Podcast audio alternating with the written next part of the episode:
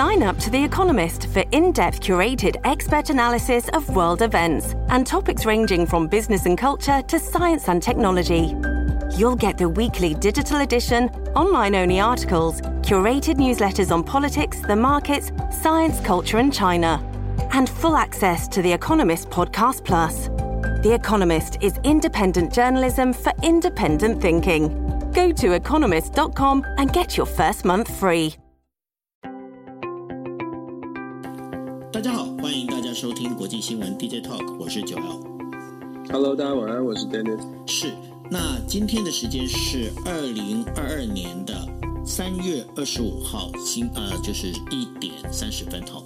那我们今天为大家带来的五则新闻，第一则依旧是乌克兰最新的一个讯息。那这当中的话，最近传出了，就是俄罗斯有几有几位政治人物呢，就是陆续的宣布辞职哦。那再加上呢，就是美俄军方高层呢，这个等于说联络的管道已经中断了。那还有就是呃，俄罗斯呢，对于基辅的这个整个攻势似乎有放松的一个放缓的一个迹象。那这到底代表什么？待会来跟大家做分析。另外的话，呃，现在的欧洲非常忙碌，为什么呢？NATO，然后 G7 还有 EU。正在就是准备要开会，那呃，包括就是 NATO 呢，最近呃，就是在刚刚而已哦，也做得出一些决议哦。那这些决议到底是什么？待跟大家说。那然后今天在下午的时候，北韩呢发射了一一枚一枚洲际导弹。那这洲际导弹呢，就是它的横射距离是一千公里，然后呢。在这个整个高度的话是达到六千公里哦，那六千公里到底是什么样的高度？待会讲给大家听。另外的话，还有就是大家也都知道，韩国新的总统选出来哦，但是新旧总统之间对于这个人事之间的发生一些火花跟不快哦。那这当中到底为什么？然后讲给大家哦。另外的话，呃，就是我们在讲的就是所罗门群岛呢，跟中国呢，这个有可能会产生一个军事合作。那在军事合作当中代表的是什么？哦？然后这这个讯息呢，在是第五则新闻的时候会跟大家来分享。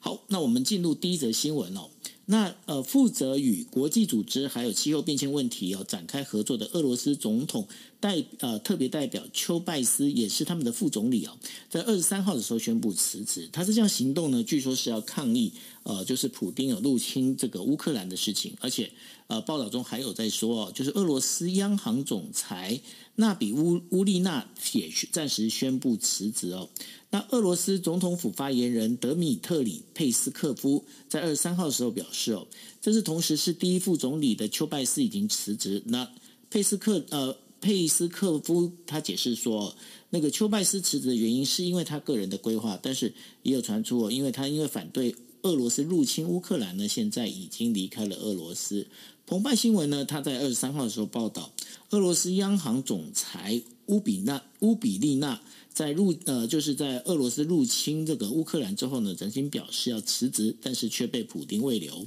那然后纳比乌乌利呢，他在十八号的时候，其实获得了就是连任第三次第三届的一个提名哦。二月二十八号在入侵之后，他宣布将政策利率从百分之九点五提高到百分之二十，来捍卫这个货呃卢布哦。但是他当时呢，穿着这个让人家想起像是丧服一样的黑色衣服，出席一个新新闻发布会。然后，由于呢，俄罗斯内部一直有一些腐败的传闻哦，外界也在猜，这会不会是正在为后普丁时代在做一个准备？另外的话，美国跟俄罗斯的国防跟军事领导人之间的对话好像已经停止哦。根据《华盛顿邮报》二十三号的一个报道，俄罗斯拒绝给美国呃，俄罗斯拒绝美国打过来的电话，拒接美国打过来的电话，有人担心哦，这两国拥有世界几乎百分之九十的核武器哦。万一如果美国跟俄罗斯的人员没有办法相互交流的话，会不会容易产生一些意外的风险？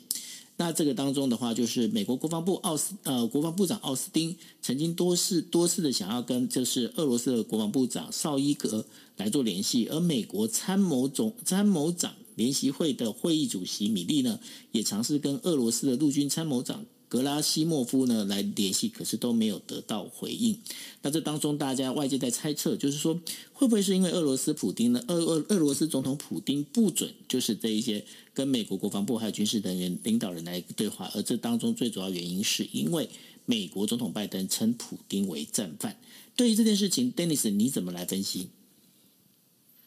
哇，这个讯息量蛮大的。从丘拜斯讲到这个，这目前的这个发展呢，我们先说一下俄罗斯内部好了。就说俄罗斯目前我们得到的消息，大概从呃外西方媒体看见的，大概都是俄罗斯出现了很多的状况，包括了它的军事的进展受到了很明显的停滞哦，就是等于是陷入了乌克兰的泥淖。这个部分大概是没有疑义的。也就是说，俄罗斯打得非常的不顺利，乌克兰的这个反击确实是有效的。压制了俄罗斯的前进，这个是毫无疑问的。也就是因为俄罗斯军事的行动并不是很顺利，造成在俄罗斯国内呢，也也会有这个不同的声音出现。为什么会有不同的声音呢？其实一开始我们也在 DJ 透也分享过很多次了。一开始的时候呢，俄罗斯在做决定做这个战争战呃战战争的发起战争，基本上就是普丁跟他身边的人。呃，应该应该甚至是说，普丁说了算。以过去他执政二十二年来说，他身边的人都是支持他的人哦。所以一开始的时候，虽然大家有反弹，但是也大概就是呃接受普丁的这个决定。可是我们看战随着战争的拖长，包括我们刚刚说的战争并不是很顺利，再加上西方的经济制裁不断的在在这个俄罗斯的内部发酵，对于普丁身边的人，我们说寡头集团的这些人呢，也开始感受到更大的压力。那本来对于普丁是。可能是唯唯诺诺、必须唯命是从的一些政治人物，或者是企业的大亨，我们看到最近开始看到的一些消息是慢慢的出走，慢慢的离开。那么他因他们因为跟普丁的关系，其实私人的关系是 OK 的，所以我们没有看到普丁好像做大动作的去去追捕他们哦，反而是让他们就这样子很沉很沉默的离开了。丘拜斯这个特别的案例就是其中之一哦，现在是沉默的离开，某种程度反映出来的是。普丁身边的人确实有很多人开始对他不满，开始对他呃，这是没有公开的去挑战他，但是用行动来证明说，现在俄罗斯内部有不同的声音了。丘拜斯他是什么人呢？如果大家回去看他的历史哦，他其实从九零年代开始就被认定是一个俄罗斯。这个经济转型、经济改革的一个重要的智囊，因为他是经济背景、经济呃财经相关的背景哦。他从叶尔钦时期到这个呃普丁时期，事实上都是非常被倚重的对象。事实上他，呃有一些媒体还特别报道他跟普丁的关系。如果不是有猜丘拜斯，普丁不会上上位的那么快，因为丘拜斯在叶尔钦的这个内阁里面呢，特别强调，特别去。帮助这个呃普呃普丁的上位，所以普丁上任之后也是非常的礼遇丘拜斯，给他了非常多的好处，不管在职务上还是他的他的个人的财富，在普丁任内，丘拜斯其实是蛮大的获利的。那所以这次他的辞职，而且呢，按照媒体的这个追追踪哦，有些媒体已经追踪说他已经不啊、他已经是完全确定要离开俄罗斯，而且现在已经被呃媒体捕捉到他已经出现在土耳其了。换句话说，他不会回去了，也就是他对于俄罗斯基本上也没有毫无眷恋。现在比较重视的是他个个人的安全以及他个人可能身家财产哦。俄罗斯的反对党呢，反对党这个我们说这个。这个纳瓦尼，纳瓦尼他们这一个阵营呢，也特别针对丘拜斯离开，甚至俄罗斯境内有一些政府的高官开始纷纷出现一些好像销声匿迹、好像离开的这个消息哦，有一些回应哦。他们的回应是说，这些人呢、啊，现在开始发现普丁的这个做法是不对的，然后呢，他们也不敢公开的去表达他们的良知，公开的去反对普丁，所以现在用走用脚来投票都离开了。那呃，包括了这个啊、在反对党是说这些政治人物，就是他们的角色当然是批判了。他们说这些政治人物啊，都都是呃不顾俄罗斯人民的感受，他们离开也不是什么真正的良知，是为了赶快的离开俄罗斯，就可以守住他们自己的身家的财产哦。这个当然是不同的论述，可是至少我们可以看得出来，目前俄罗斯内部因为经济的压力，因为战争的不顺利，确实出现不同的声音，但是我。特别要讲的是，有呃，我有一些朋友呢跟我分享，在俄罗斯一般的民间的生活，跟我们在呃西方媒体看到的还挺不一样的。因为有朋友昨天就传给我这个现在在俄罗斯莫斯科的真正真实生活的照片。前两天我们在新闻上面看到俄罗斯的大宗物资，像是糖啦，像是一些粮食，好像出现短缺，有抢购的现象。结果呢，朋友跟我们说，他在莫莫斯科的真实的体验呢，是前两天确实在糖的部分，因为不知道是什么样的原因哦，造成在莫斯科市区真的糖是有短缺，而且就是有一个这个呃一家一家公司还是一些商店的大大的这个销货，所以新闻媒体，包括了西方媒体在报道的那个画面，呃，就是抢购糖的排队抢购糖这个物资的这个情况是真实的。可是，在那一天之后呢，所有的物资又在普丁政府的补足之下又恢复正常了。所以现在莫斯科的生活好像至少表面上仍然是呃，仍然是维持平静的。所以我我不是特别要去呃讲说莫斯科现在一切没事，我只是在我只是特别有这个感觉，就是现在感觉起来哦。关于俄罗斯，关于莫呃乌克兰整个的局势，我们看到的媒体到底看到了多少的情况是真实跟当地的情况是一致的？这个实在是在雾里看花，有一点像是双方都在各自的表述他们自己最有利的一面。其实九欧也在 DJ Talk 也讲了好多次，在资讯战，资讯战哦，现在这个资讯战已经打到我们都没有办法看到真相了。好，那我们就继续讲美国的部分。现在乌俄之间确实它的战争还在继续。那美国跟西方的盟国到底要采取什么样的角色呢？这个礼拜大概现在这两天最重要的事情就是美国的拜登总统飞到北约去做一个谈判。我们之前有分享过，在拜登总统现在这一次到亲自到欧洲，他一定要交出一个成绩单。这个成绩单就是至少不论不论实际的运作会是什么样，但是宣誓上面象征性的意义呢，必须要让大家有一个。北约跟美国，就是当然，美国本来就是北约的成员哦。就是说，美国跟欧洲的这些盟邦呢，有一个更紧密的团结合作的这个气氛，这个氛围必须要拿出来，必须要呈现出来。所以可以预测的是，我们可以看到，美国可能会现在正准备准备要开记者会，要宣布，可能会宣布，譬如说对俄罗斯更多的政治人物进行制裁。那譬如说，美国可能会给予更多的军事援助，北约国家也可能会给予更多的军事援助，在。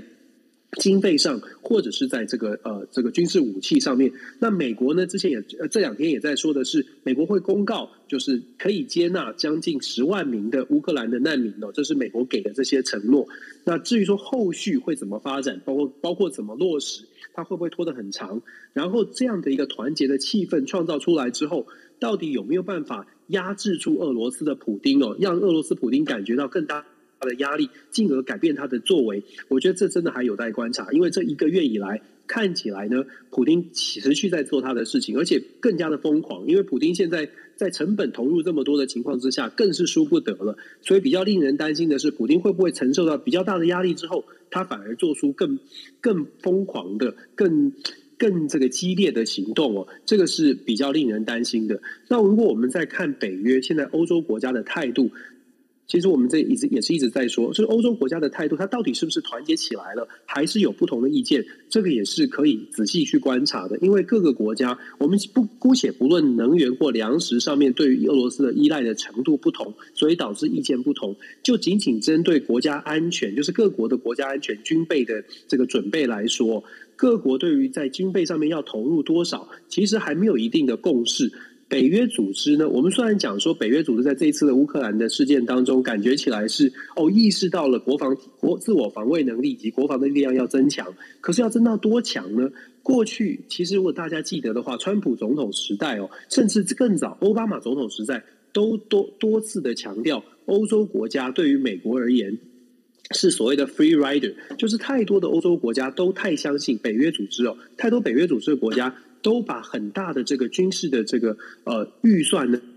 削减，就是并没有花很多的钱在自己的国防预算上面，因为有美国在在后面撑腰，所以美国其实不只是川普有说，奥巴马也说了，欧洲国家必须要调整这个军备预算，因为欧洲国家对于军事的支出，他们把它削减，然后拿来用在社会福利，用在其他的建设。当然，对欧洲国家来说是好事，可是，在美国的眼中就会觉得，那你没有跟我合作啊，我付出这么多，你们付出这么少，为什么成本必须是我负担呢？其实这一点，就算现在乌克兰的这个事件呃结束之后，现在看起来很团结，这个团结的气氛结束之后，就是在和平来到之后。是不是这个美国跟欧洲会可以走得更近，还是说这个团结气氛之后还是会回到各国利益，自己自己自己自己有自己的考量？我觉得这个长期是可以观察的，毕竟这个世界整个体系真的是不一样的。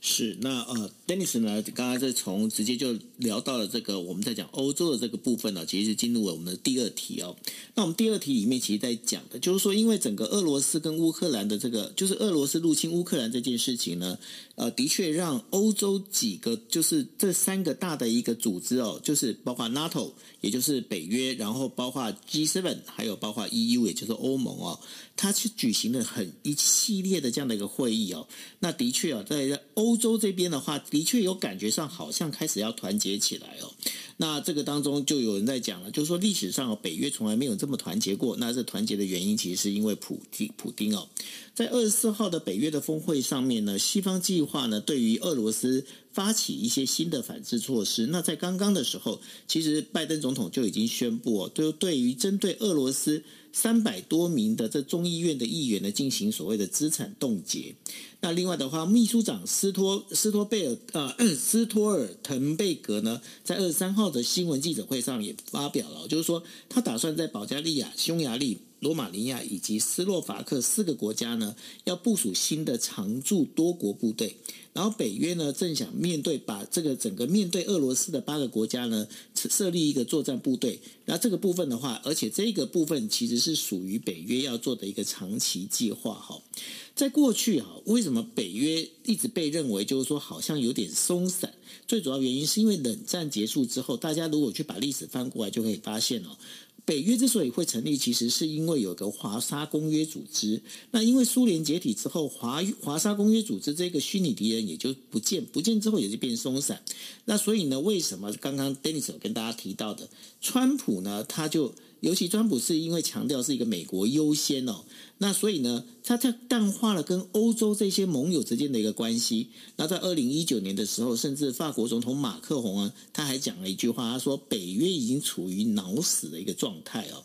那一直到这个俄罗斯入侵乌克兰之后，整个局势发生改变。北约呢又开始回到了之前的一个军事同盟哦，但是呢，这统一的一个西方能不能阻止这个俄罗斯的军事入侵，目前还不知道哦。那作为这整个俄呃乌克兰的这个军事援助呢，欧盟宣布呢是要提供十亿欧元，那美国呢则会要提供十三点五亿美元哦的这样的一个呃支持支持这个乌克兰哦，那包括提供了包括反反坦克导弹呐这些来阻挡俄罗斯军队的一个前进哦。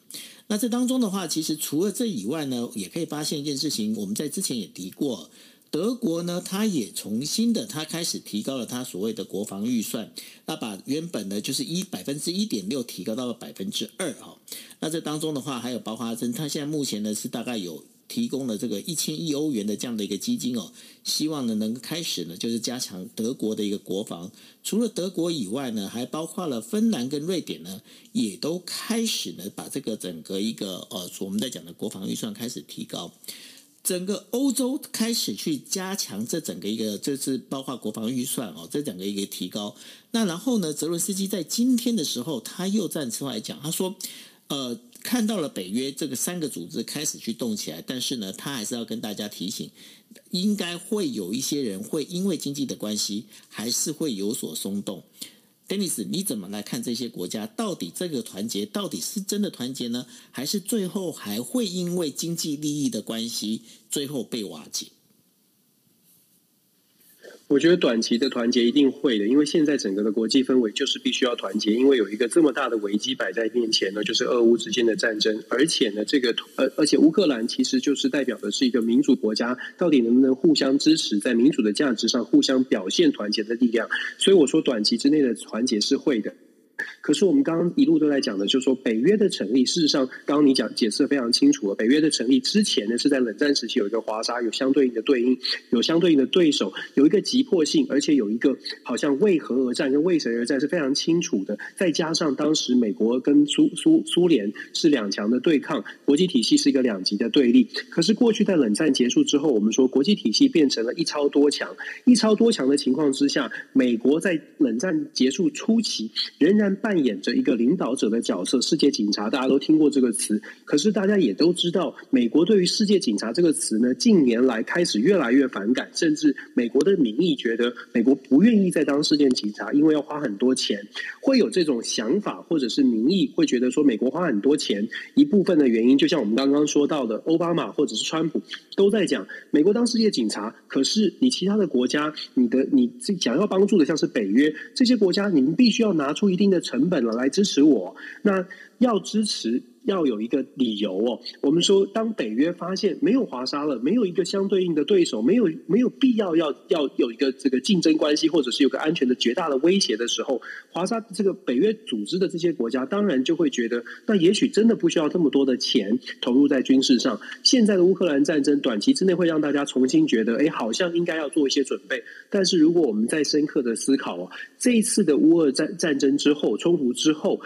如果战争平息了，和平到来了，停火协议签订之后，想象一下。接下来的北约组织还有没有什么动力或者什么共同的目标？要有为何而战吗？有什么目标会让这个组织更加的团结？其实这是我们必须，我们可以去深入去思考的。你要一个组织要能够成立，要一个团队要能够继续往前，你你得有一个目标。如果北约组织没有下一个竞争对手的时候，这个目标不见的时候，你要它继续。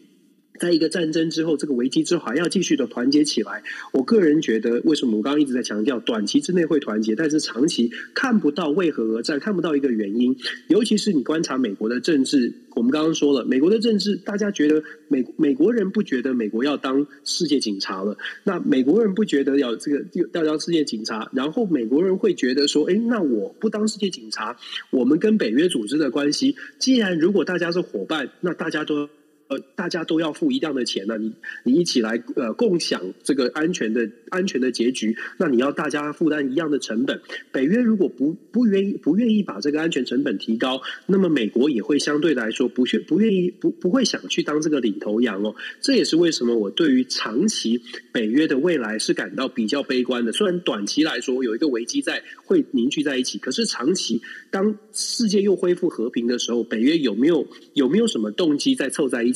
再者，有些朋友会说：“哎，那北约在最近这几年已经已经提到了所谓的中国崛起，中国是一个可能是未来的潜在对手。如果说北约真的有一个共识，说崛起的中国会是取代苏联当年的苏联，变成一个要竞争或者要防守的对象的话，那么或许它就有一个团结的可能性。可是我们要进一步去讲说，中国跟俄罗俄罗斯最大的差别在于。”中国跟现在的全球的政治经济体系，它的连接远远超过俄罗斯在现在国际政治经济体系当中扮演的效果。也就是中国在过去这几年，不论是一带一路或者在崛起的过程当中，世界各国因为当时看着中国的市场，投入了非常多的资本在中国的市场，导致要把中国当成敌人，这个光是这个想法，要把中国当成敌人，然后要针对中国。不安全的防护不是不可能，但是各国考虑会是非常的复杂，非常多的层面哦。这个就如果你真的要让北约组织要把把中国取代当年的俄呃苏联或俄罗斯变成一个对手凝聚起来，有可能，但是必须回到一个重点，必须要有一个领头羊，必须是美国或者是。欧洲的这些国家，尤其是大国，像是德国、法国、西班牙、意大利这些国家，真的也有这种共识哦。那我们就必须要更仔细的去看，说这些国家现在跟中国之间的经贸的往来，他们有没有想呃这个破釜沉舟的决心，就是在没有安全的这个呃保证之前，不再做不再做生意。这个我不知道九二你怎么看呢？我自己呢会觉得，以这种现在这种全球化的时代，尤其是政治经济完全没有办法脱钩，经济互赖没有办法脱钩的情况之下，要这些国家说，哎，通通摆脱摆脱这个经济的互赖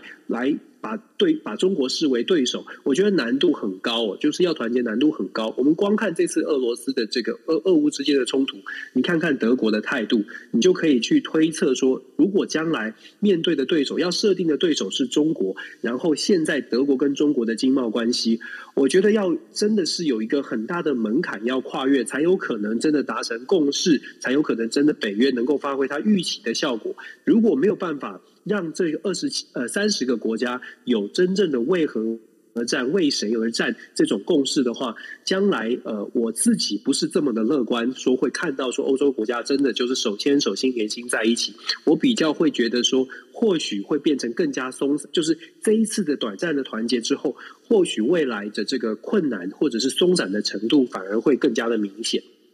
你刚刚的提问哦，其实这已经是战后最大的一个悬念。为什么呢？这个当中可以回到了当时呢，在讨论。到底要不要让中国加入 WTO 这件事情的时候，这个事情这件事情就已经被讨论了。因为包括当时的呃日本总理就是呃福田康夫，那那时候他也在主张，他主张就是不要再去不要再针对这个天安门事件哦去做太多的琢磨，应该让中国先富有，让中国先富有之后呢，他们就会民主化。那到现在呢，这也是为什么？就是当时如果中国没有加入 WTO 的话，也许中国崛起不会那么快。那中国现在的崛起那么快，到底它与这个整个一个世界的经济贯，等于说整个脉络贯的那么深，到底对于全球的一个，不管你说民主化也好，或者是全球安全也好，是好还是坏？现在其实还是未定之天，不是吗？确实是这样啊，就是就是这就就难就难在这里，也是中呃北京当局他们也在做这样的计算跟盘算哦。就是如果北京当局继续玩这个战狼外交，他只会把他自己的国际形象搞得更糟，那就有可能让。北约组织，我们刚刚讲的，你要有一个竞争对手，这个竞争对手必须让你真的觉得，诶，他是一个威胁，他是讨厌的，或者他是一个可怕的对象。现在如果只是在战狼外交的这种外交上面的言辞很激烈的状况，有没有办法让北约的这些国家觉得，所有的国家都觉得说，诶，这是个威胁？俄罗斯现在之所以会让大家觉得，诶。同仇敌忾要凝聚起来，那是因为他打了仗了。打仗那是一个非常不同的层次。当你入侵别国的时候，你整个的形象完全的崩坏。我觉得现在北京当局看到了俄罗斯打仗，俄罗斯打仗之后，造成他基本上未来的十年甚至更长的时间，恐怕就算普京会继续的执政，恐怕要能翻身，要要变，要自。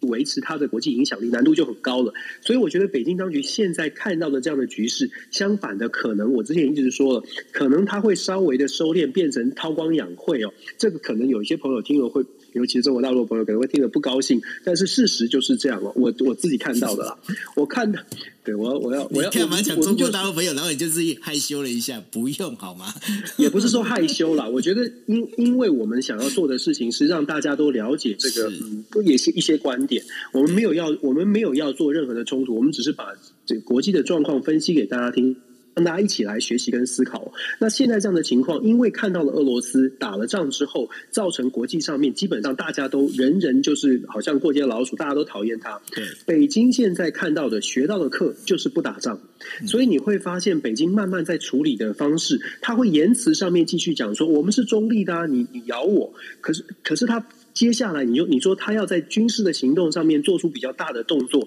我觉得北京在这一次学到的课是。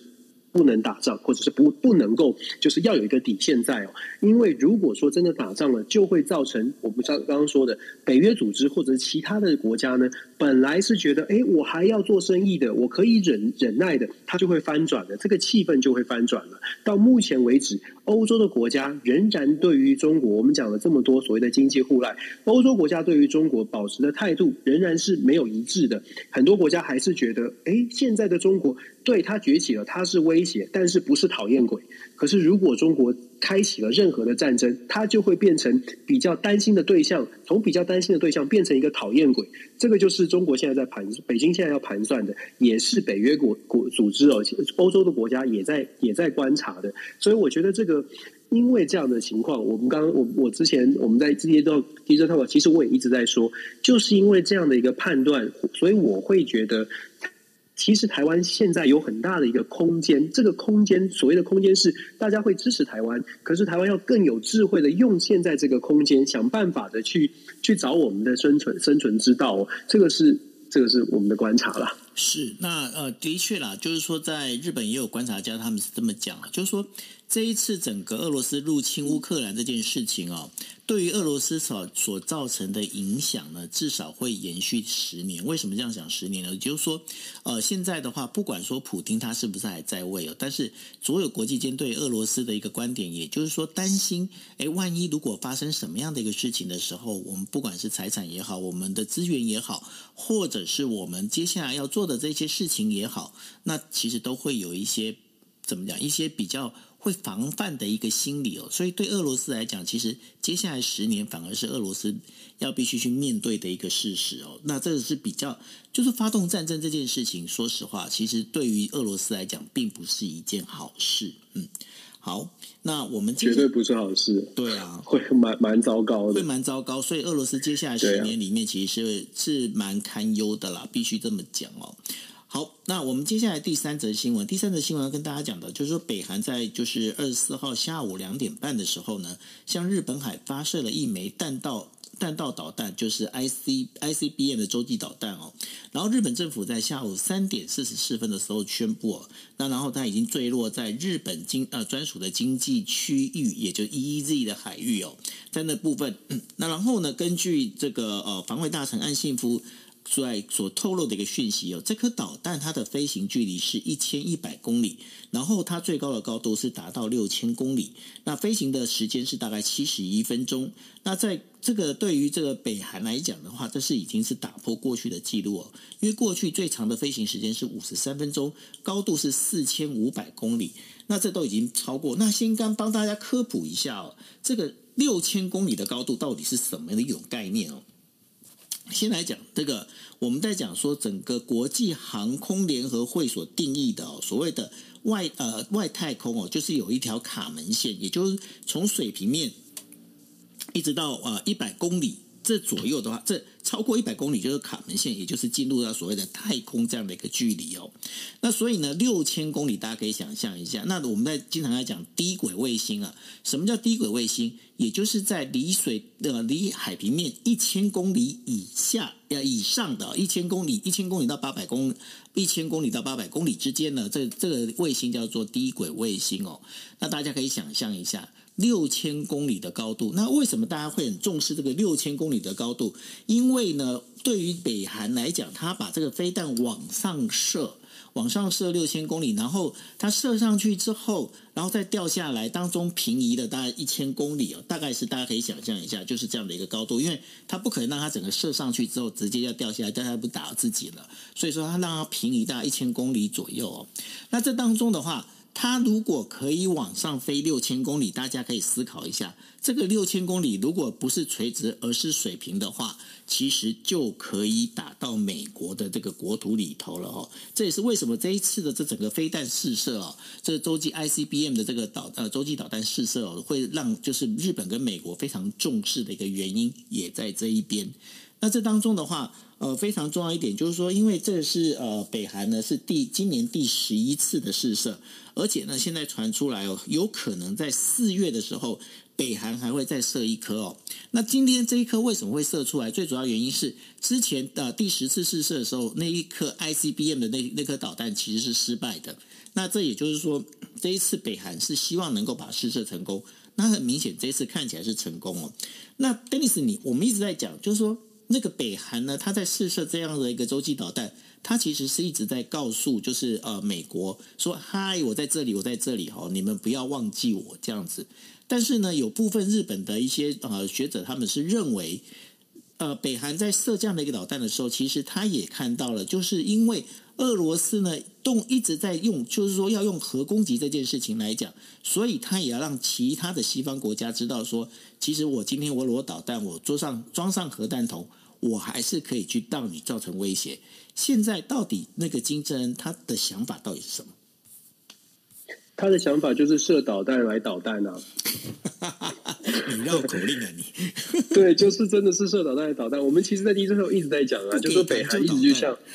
是这样的，真的，真的就是像你形容，就是不给糖就捣蛋。其实北韩一直在一直都在呼吁，我们一直在说，就像是那个小学堂一样，就是选我，选我，选我，你一直不理我，我必须要让你看见。两个月，两个理由，第一个就是像我们说的，就是必须要你看见；第二个呢，是因为四月十五号，北韩最重要的节日太阳节，就是他的这个呃爷爷金日成的生日哦。对于他来说呢，金日成的生日太阳节真的是美国北北韩最重要的节日。过去曾经有，如果大家记得的话，曾经有一度传出金金正恩病危。为什么大家会觉得他病危？就是因为他二零二零年的太阳节他没有公开露面，所以在这个重要的节日没有公开露面，就被大家说是他病危。也许他真的身体状况有问题哦。总之，这个日子非常重要，而北韩的这个金金正恩也已经公，就是大家都在预测说，四月十五号今年的太阳节呢，北韩必须要拿出一点什么特别的东西哦，来来做一个庆祝，来证明说，嗯，现在的北韩真的是兵强马壮，真的很，真的在他的领导下。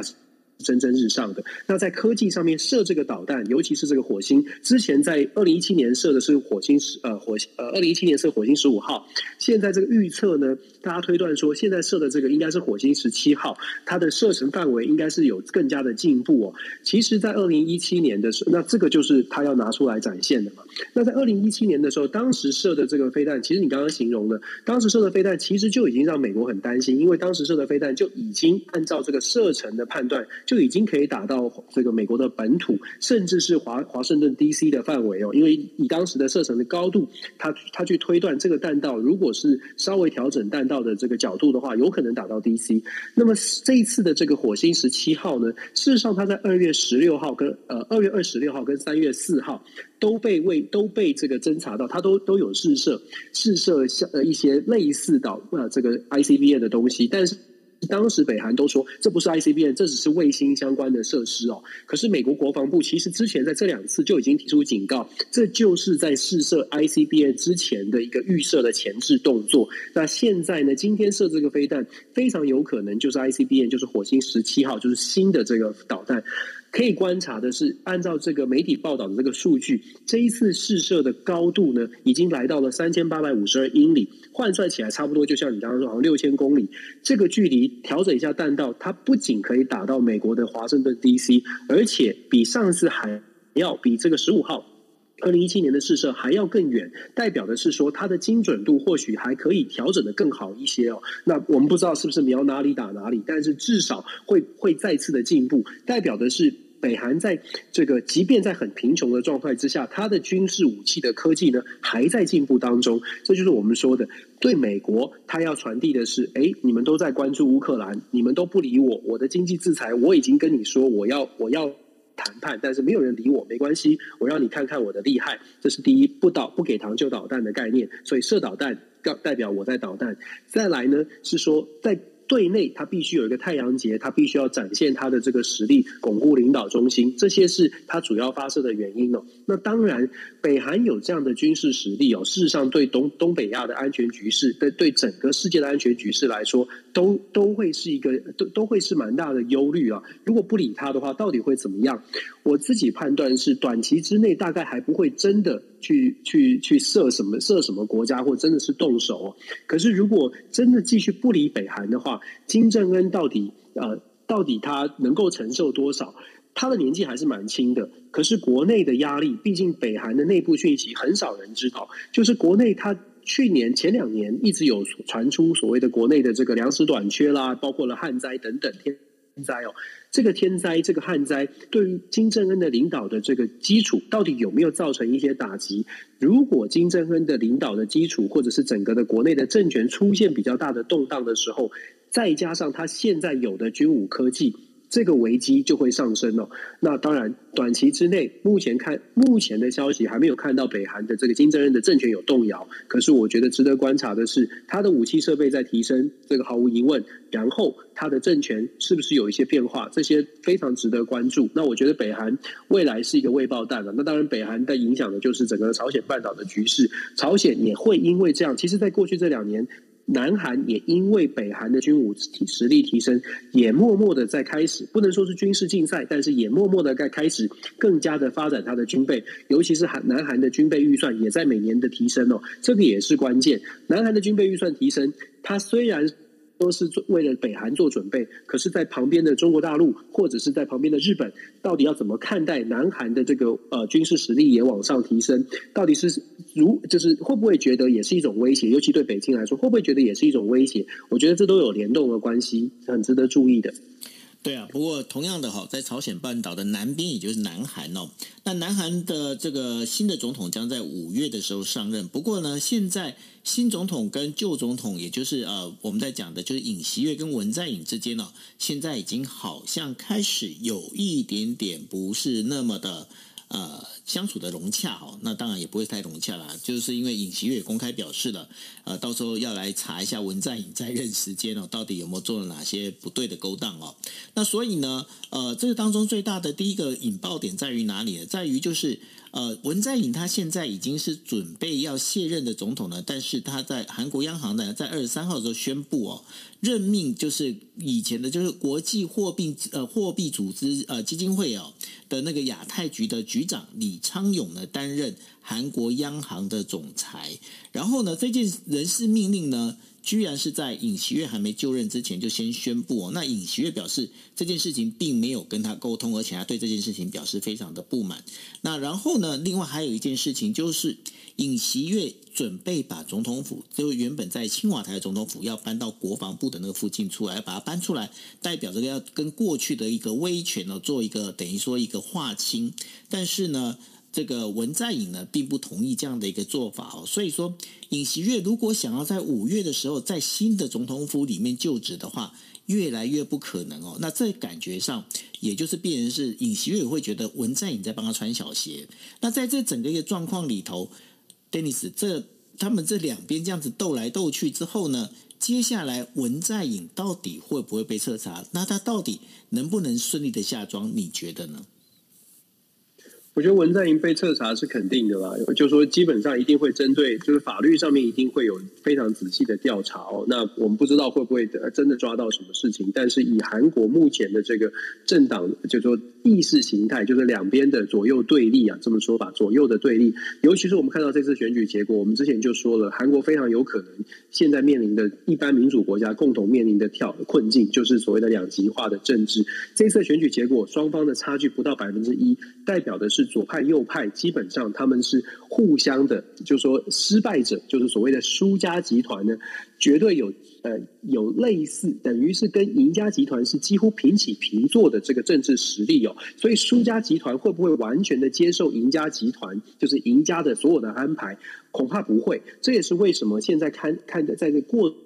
交接的过程当中，已经有互相开始猜疑哦，因为大家都觉得我我我输你，我输你不到一趴，我的这个政治实力还是很强哦，你别你你别就是栽赃我，你别乱搞我。那赢家呢会觉得说，我现在赢赢了，我必须要做到我的事情，我必须要扩大我的领先的优势哦。这个就是造成了这个，我觉得我尹锡悦现在还没上任，基本上就已经开始出现了呃政呃政治两极化跟政治对立，可能还是会继续，没有办法像尹锡悦刚开。开始当选那一两天，如果大家记得的话，刚当选的时候，我们做的分析，尹锡悦做出一些人事的任命，包括他在交接委员会当中找了一些过去自由派的政治人物来参与他的政府啊。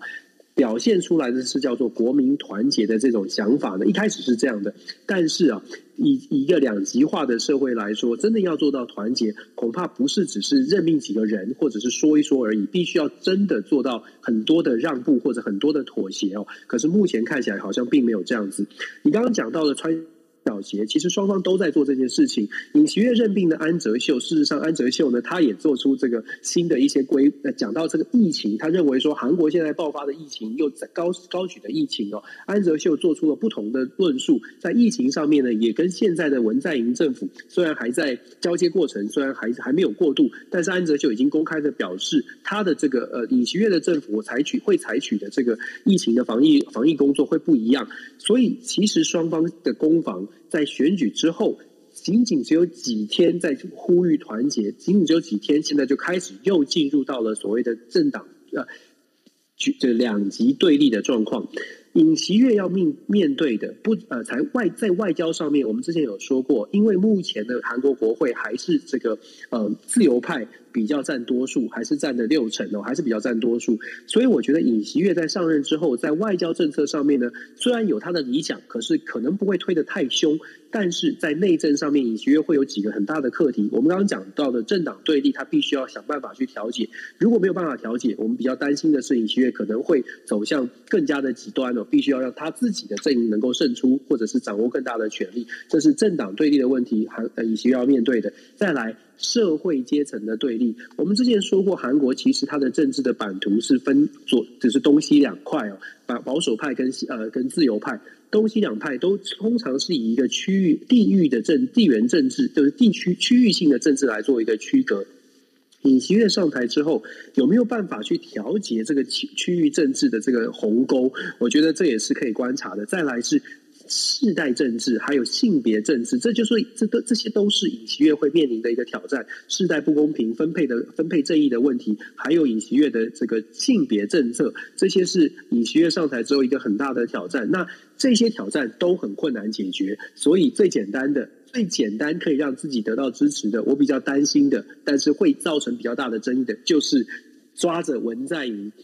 抓抓看看有没有办法把文在寅的这个不不不不法的勾当通通挖出来哦。那我觉得，如果说尹锡悦是一心想要去呃抓前朝官员的贪污案，呃，有可能有可能让他打成功，但是呢，也一定会再次的加加深了韩国的政治的对立。这个是。我觉得尹锡悦上任之后的挑战，也是考验尹锡悦到底是不是他想他一开始所表现出来的，要作为一个团结的总统哦。我觉得南韩的问题，呃，不管他们的政策也好，他们对未来的愿景也好，还是啊南韩国内的这些政治的这些角力，甚至是在野党怎么样的崛起，有太多太多类似的，就是可以让台湾去观察，可以让台湾去思考的部分哦。因为真的整个不管外交也好，内政也好。都有太多相似之处，我我真的觉得我们多学学南，多看看南韩，也许可以学到一些课程，也不一定。讲一个比较呃有有点岔题的一个话哈，因为一般来讲的话，我们看到的就是经常会讲说这个总统跛脚啊，大部分大概都是应该是在总统快卸任的时候跛脚，可是尹锡悦呢，因为这个。就是他们总统选举跟国会议员选举的时间其实是有时间差哦。那这次的尹锡悦他一大一上任的时候就开始跛脚，他如果真的不想跛脚，必须要在两年后这个呃就是议员选举的时候，国会议员选举的时候，如果他的政党能够获胜，他才能够顺利的施政。这样的一个情况，他算在国际间这个在政你的你所谓你的专业里头啊，这算是一个正常吗？还是其实就是韩国才是一个特殊的一个现象呢？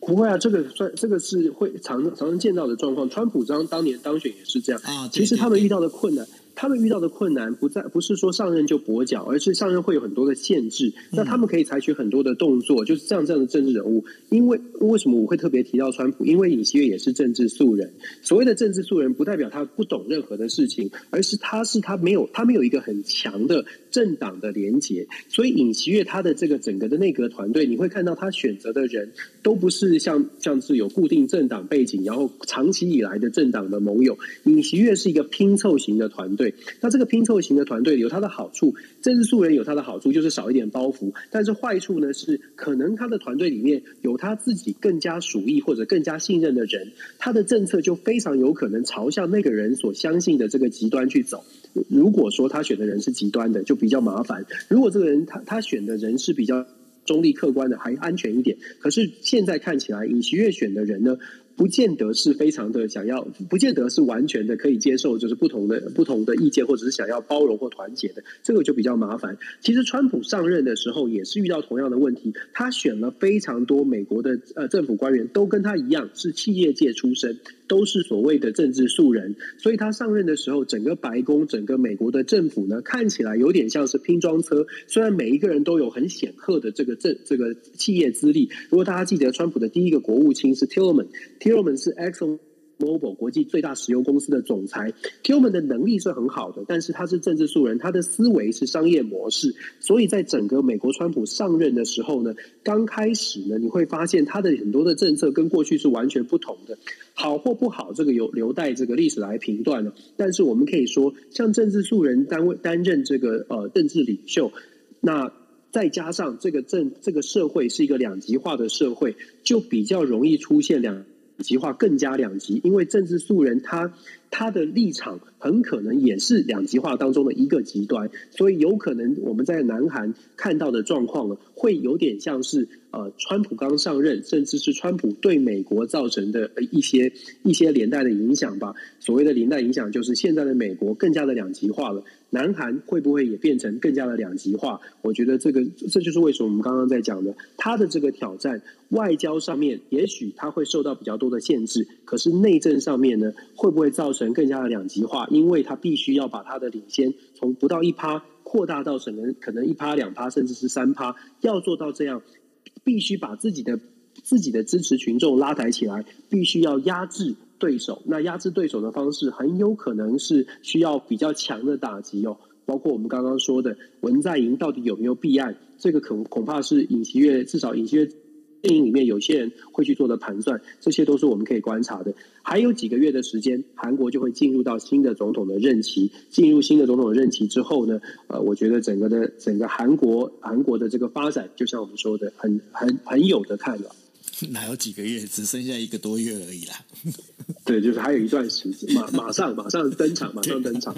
OK，好，那我们进入第五则新闻啊。第五则新闻，大家如果印象深刻的话，在二零二一年的十一月的时候，所罗门。呃，所罗门群岛的首都曾经因为呃，就是呃，就是所罗门群岛在二零一九年的时候，啊，等于说跟台湾断交，然后跟中国建交，然后在首都发生了一些动乱。然后呢，在二十五号的时候呢，媒体里面就公布了，就是说，呃，这个所罗门群岛正考虑加强跟中国的一个安全合作关系哦。那两国协议的这个草案呢，在整个社群媒体里面曝光哦。那这曝光这当中的这 Twitter 上面，呃，这个就是有这份文件是叫做。中中所两国安全合作框架（括弧草案）哦，文件中第一条它规定了，就是说，呃，中方呢必须在必要的时候，经过所罗门群岛的同意，可以停靠港口进行资源补给哦。那同时，为了保护所罗门的人呃中国人员以及主要事业呢，这个港口也能够提供给中国部队来使用哦。那另外还有一种说法的话是，所罗门可能会要求出动武警啊，就要求中国出动武警跟军队哦，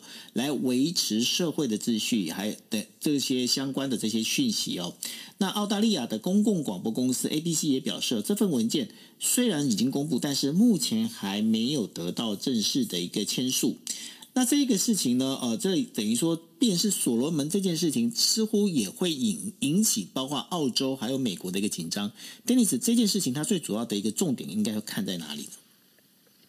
我我觉得我会看的重点是，我首先所所罗门群岛其实本来是我们的邦交国，所罗门群岛它是相对来说是比较当然很很很小的国家哦，所以。中国在所罗门群岛建立这样的一个关系，就是什么治安啊，或者是甚至有人形容说它是一个军事的军事的合作关系哦。无论如何，它能够扮演的角色要看后续，就说所罗门群岛到底能够给，或者是愿意让中国是不是建立，譬如说比较大的军事的基地、比较大的军事的港口，真的能够在太平洋地区让它变成下一个跳板哦，对世界、对整个印太、对美国的印太战略有所谓的突破，变成一个突破点。但是我觉得以现在在这样的一个呃讯号，我比较觉得它是一个象征性的意义，就是中国会北京当局会很希望做这件事情，因为我们知道中国跟印度之呃澳澳洲啊，中国跟澳洲之间的关系非常的不好嘛。所罗门群岛是澳洲的不能说附属，但是是澳洲的后院，就是以地理位置来说，过去的所罗门很多的治安或者是国家安全的问题是依靠着。澳洲的澳洲基本上在大洋洲里面，当然是毫无疑问是最大的国家。所以大洋洲的所有的小国呢，都是在安全的问题上面，基本上都是靠着靠着这个大洋洲里面的老大哥澳洲。可是中国现在在做的事情，事实上整个大洋洲出现了一些比较不一样的声音哦，就是挑战了澳洲在大洋洲的这个领导的地位。这个对于澳洲来说是一个很直接的冲击。澳洲的外长或者是澳洲的政治人物针对这件事情都马上有一些有一些反应，因为这个是澳洲的后院，后院失火了。就像我们在说这个呃，刚刚第一则第一则第一条信我们分享的，北韩射飞弹瞄就是范围可以到美国，有点像是一样的，就是后院。但是我你在后面这边闹闹闹，会让这个北华华府会觉得很很很不能说害怕，但是至少会觉得哎呀，好像应该要处理一下。澳洲也是，就是觉得很烦啊，就觉得很 annoying 了。对啊，澳洲在所罗门的问题上面呢，当然北京当局做这样的事情，它在外交的象征意义上就是，哎，你的后院，你看现在我插旗喽。为什么我会说象征意义比较大呢？其实所罗门群岛跟中国之间的合作，就是什么警察等等，之前已经开始在做了。大概在二呃二零二零年，如果没有记错的话，二零二零年所林所罗门群岛发生一些动荡的时候，当时中国的公安就是武警部门呢，就派了这个派人去所罗门群岛协助这个保安，协助维护社会秩序。派了多少人呢？派了十个人，十个专。专业的这个武警哦，我们我为什么特别去强调十个人这个数字？因为所罗门群岛整个人口大概六十几万人，所罗门群岛它所需要的所谓的军事的协助或者是安全的协助，它并没有这么多的需要，它它本身并没有太大的这个安全或者是战略，自己本身没有太大的战略需求。这也是为什么我们讲讲说，接下来要看的这个条约看起来比较像是公共安全，比较像是象征性的。诶，中国北京当局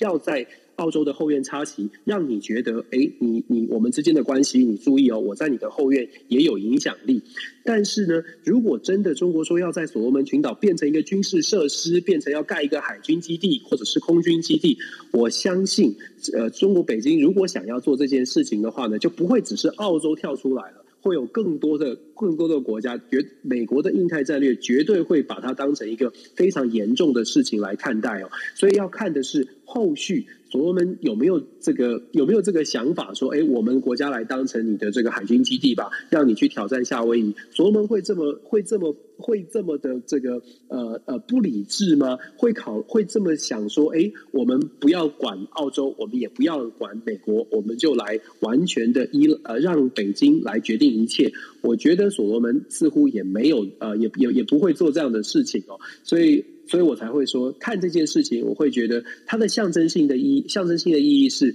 中国跟澳洲之间的关系，它的延伸就是这个这个争争端的延续，就是我必须要让你觉得。不只是贸易哦，在国家安全、在战争上、在在军事上面、国防上面，我都让你知道你会有很大的麻烦。你继续再跟我呃竞争的话，会有很大的麻烦。但是呢，呃，实际上真的要有什么，真的要把它拿拿拿来当做什么破解印太战略来来做一个破口，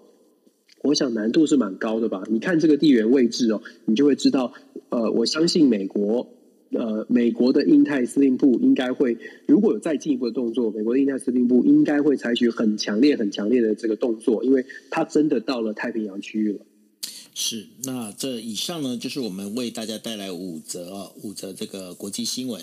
哎，Dennis，今天我刚刚瞄了一下，我看到有一则新闻还蛮有意思的，就是说。美国失业保险的申请哦，在十三号到十九号这个星期里面，呃，只有十八万七千件，是创下五十二年来的新低纪录。呃，最近美国的一个景气是开始有大幅大幅的恢复了吗？美国其实现在到处都缺工，就是基本上工作很不能说很好找，但是工作的机会是非常的多，所以我觉得呃，这个这个数字不会特别的令人意外。这有点像是 post COVID 的这个疫情疫后疫情时代，美国真的已经开始出现了。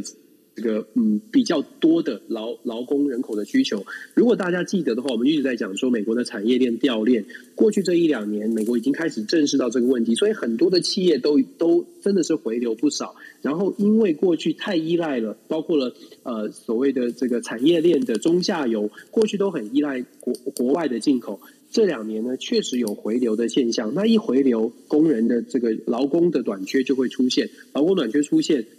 这个这个雇佣的人数就会增加，那雇佣的雇雇佣的机会、工作机会变多之后，当然你看到的数字，我们看到的申请失业给付啊，或者是失业人口就会下降了。我觉得这个是呃。这是可以预期的。那你要说完全的说，美国的景气已经完全复苏，我觉得应该是说，整体来说，美国的经济体质应该是慢慢的在回稳。要完全的复苏，恐怕要恐怕还有一段时间。但是至少从包括从联准会他们大胆的去做升息，就可以看得出来，目前的评估是美国的经济体体质是慢慢的从生病当中走回来。那你有缺助理吗？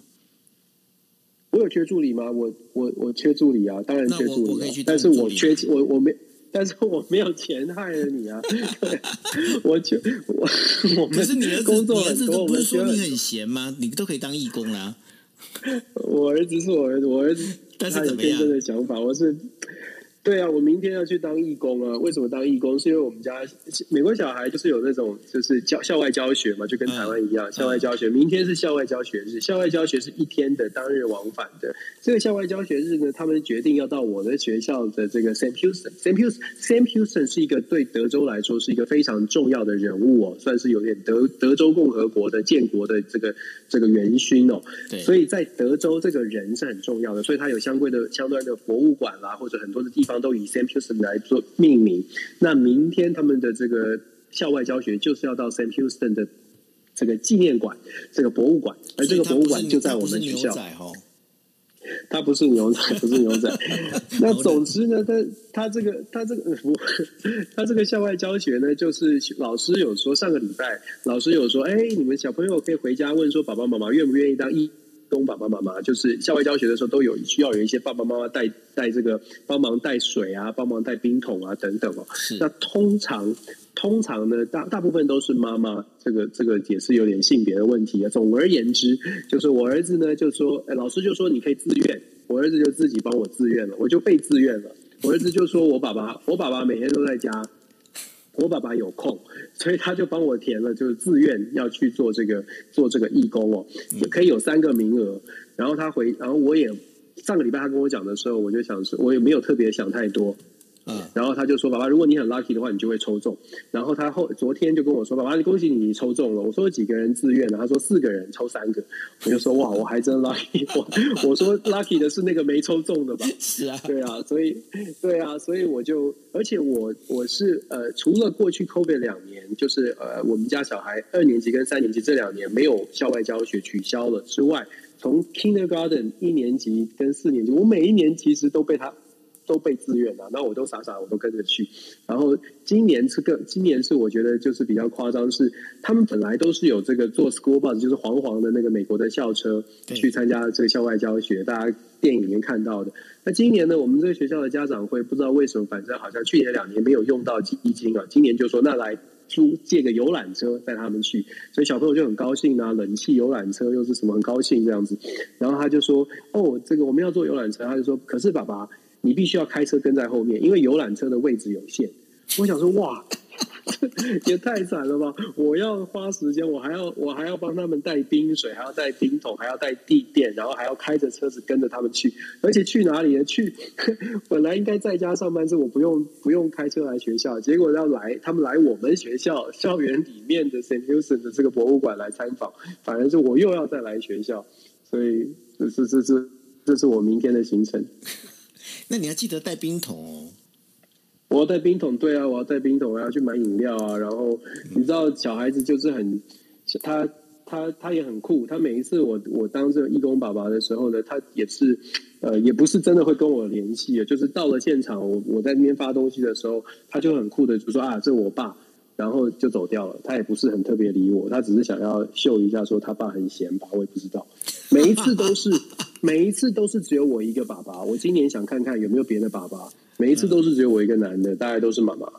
不错啊，那这也我觉得这也蛮特别的，挺好的啊。不过，其实你刚刚在讲，你说你呃带冰桶然后发饮料，你知道让我想到什么？你知道吗？那当兵的时候啊，我们只要出去演习，但经常旁边会有一些。骑摩托车的小贩，小蜜蜂，对，你们叫小蜜蜂，我们这是叫月供，叫月 对，因为月供月月供都喜欢打这个游击战，所以呢，我们经常会有月供跑过来，然后就是跟他们买，比方说老杨方块书啊这些东西的。还蛮有意思的啊！我还有老杨方块酥，当然有啊。我我只记得那个小蜜蜂的炸鸡都很好吃。没有，因为我们为什么为什么会有老杨方块酥？因为我们是战车部队，然后我们下我们下基地在白河，台南白河，所以那边的话跟嘉义很近，所以一定是有老杨方块酥的。嗯，哦，原来是这样。刚刚信息老师有说，当这个 volunteer parent 很有意义。对，我其实就。其实我们这样，我我这样说不是说我不愿意啦，其实我是觉得蛮开心的，就是只是小小的讲一讲分享这个故事，我是很开心看着我的孩子成长的，所以就是虽然我是只是一个爸爸，但是我还是蛮蛮高兴的，而且看着他很高兴，我也挺我也觉得挺高兴。对啊，对啊，不过好好 enjoy 你的那个这一次，明天嘛，哈。对啊，明天呢，还规定我要穿着这个学校的相关的这个服装。哦，他说这样子才比较酷，代表我爸爸比较 special。我想说，哇，你你还把我的服装也要这也要设定好，这个孩子真的是，但是嗯，是很有想法。不错，他是你们家的司令，那总司令是你老婆。总司令是，我是我们家最就是最低阶的兵啊，你是传令兵，对，最低阶的兵，他们三个都比我大牌。对，没错。OK，好。那这就是我们这个星期为大家带来的国际新闻 DJ Talk。那也希望那个明天哦，Dennis 他能够有一个非常非常不错的一个 trip。OK，好，谢谢。Okay. 希望孩子们开心了。是，那然后看下星期的时候跟我们分享一下你的心得，好了，好吗？好啊，好啊。其实看小孩长大蛮好玩的。嗯，没关系，我只要听你讲，我就觉得蛮好玩。我不用看小。我在我在暗示你，我觉得你也需要我不需要。好吗 OK，好，那我们今天节目就到这边喽。那谢谢大家，大家晚安喽，拜拜。OK，晚安，拜拜。